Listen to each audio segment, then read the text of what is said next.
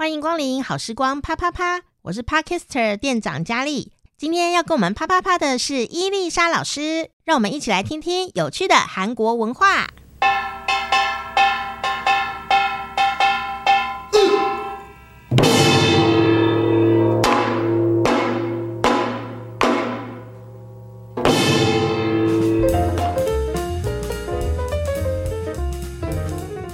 那 C O 到了学习韩文的时间，店长佳丽一样邀请到我们的伊丽莎老师。有好你好 C O，今天呢，我们要跟大家讲的就是啊，想要出去玩，首先我们要先赚钱。于是我们呢，要来聊聊职场生活。没错，嗯，职场生活的韩文叫做紧张生活。其实完全汉字有没有？职场就是紧张，职场有没有紧张？然后生活就是生活。生活，生活。所以职场生活就是职场生活。嗯、呃，我们来了解一下韩国人这一两年来过得怎么样？有没有？大家都知道韩国的薪资比较高嘛。嗯。但是呢，现在呢，这从二零一六年年底到二零一七，目前一直到二零一六年年底的调查，青年十五到二十九岁的失业率。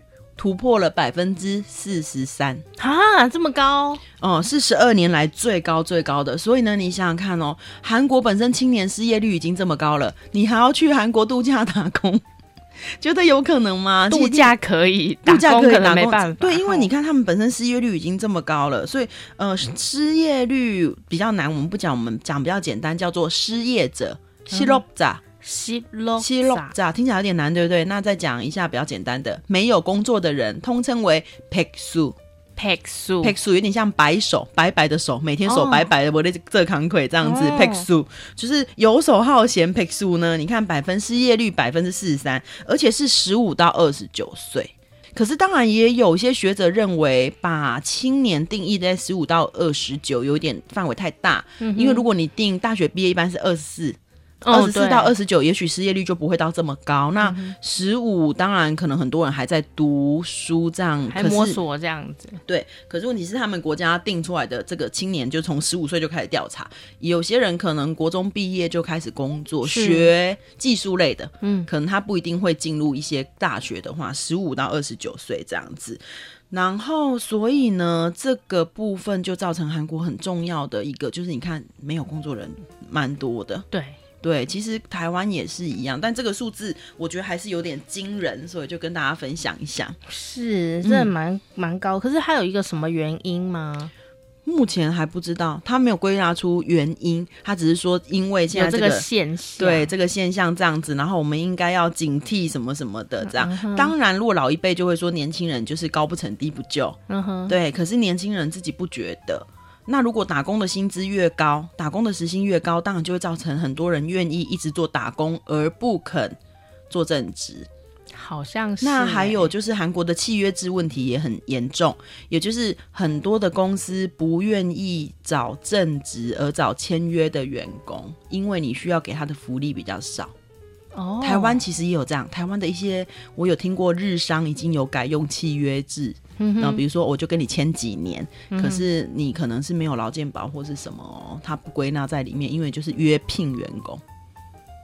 哦，可是听众朋友，嗯，你如果这样，可能还是会违法哦，因为劳基法保护范围是非常巨大的。对，台湾的这个法令真的是保护的蛮厉害的，所以不要以身试法。员工如果不开心，他就会去检举你，真的。对，因为像我们现在还有一例一休嘛，嗯，就是各种的法案都规范的算是很清楚这样子，嗯。可是我其实一直都觉得上有政策下有对策啦，也就是上面发布一个法令，下面老板为了想办法去节省他的那个成本，他还是会做出一些应对。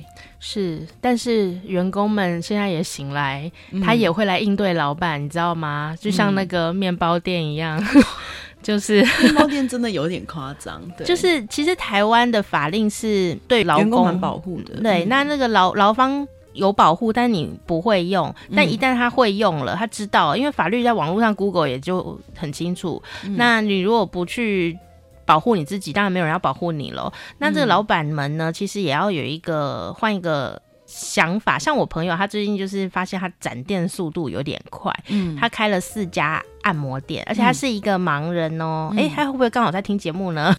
嗨，他就问我说法律的问题这样子。他说他希望就是一开始啊，这个店要慢慢扩大的时候，以后一定会越来越大，人会越来越多，他就应该一开始就合法，这样他的成本才是对的。嗯。你不是等到说做起来了以后，发现你其实是呃 A 了员工不少这样子，嗯、对。那到时候如果员工去检举你，就会被罚很重，而且你不能就好像你嗯、呃、每次都闯红灯，因为家里巷口嘛，常常有人都在那边闯红灯，闯红灯闯了十次，你就有一次被警察抓，很罚了一阵子以后，你就说哈怎么这么衰？没有啊，前几次你已经。闯过了这样子，嗯、而且都没出意外，算你赚到了啦！不要再抱怨，嗯、所以我们还是要遵守规则，好不好？对，还是希望就是政府可以就是用正常的员工，其实比较好，对我们也比较有保障。嗯，真的是，嗯、但是这样子的一个呃文化现象在职场上，我想台湾也是有类似的现象发生，我们还是要一起关心。一定是有，甚至很多员工敢怒不敢言，可是有时候反过来想。嗯，我也看到蛮多员工的工作态度其实蛮奇特的。台湾的企业跟韩国企业真的不一样，就是真的台湾员工不知为何就是进去九点上班进去之后还要慢慢的还要上一下网啊，看一下脸书啊，吃一下早餐，真正开始工作在九点半到十点。哦，所以韩国没有这样，韩国绝对不会这样，一定是你进去开始。九点上班的话，可能八点五十就要做到，或是九点是你最晚，而且你可能最晚大家都到，大家都会白眼你啊。哦，然后你就开始真的战战兢兢就工作，哪能拿早餐出来吃？是哦，就是我会觉得他们的工作时间是真的在工作，你很少看到员工真的就一直在划手机或者是什么的。可是那天我竟然还有听到我的学生跟我说，他上课还可以看，他上班还可以看韩剧。我是想说，这老板花钱让你去看韩剧，他们可以听节目，因为你还可以继续做事，但看韩剧就有点难。这样、嗯，他说没有啦，我都用听的，韩文已经好到这种地步了。听一听重要的时候，我画面我才看一看，那还不是，还不是有看。我觉得我如果是老板，我可能会傻眼，所以我就觉得，当我们再想想看，但我觉得台湾的企业普遍给的薪水太低，嗯，可是当你在领这么低的薪水的时候，可能你反过来想想看，你是不是对企业达到那个贡献？我觉得也蛮重要的。嗯，这也是，我觉得双方都应该要去想一想。一下，对，我们希望有更好的企业，当然企业也希望更好的员工。对对对，这样我们才能共创美好的未来哦。嗯，怎么变成政令宣导？好正面。哦，所以今天教的这个是职场生活，对，还有我们的游手好闲的人，佩书哈，谢谢伊丽莎老师。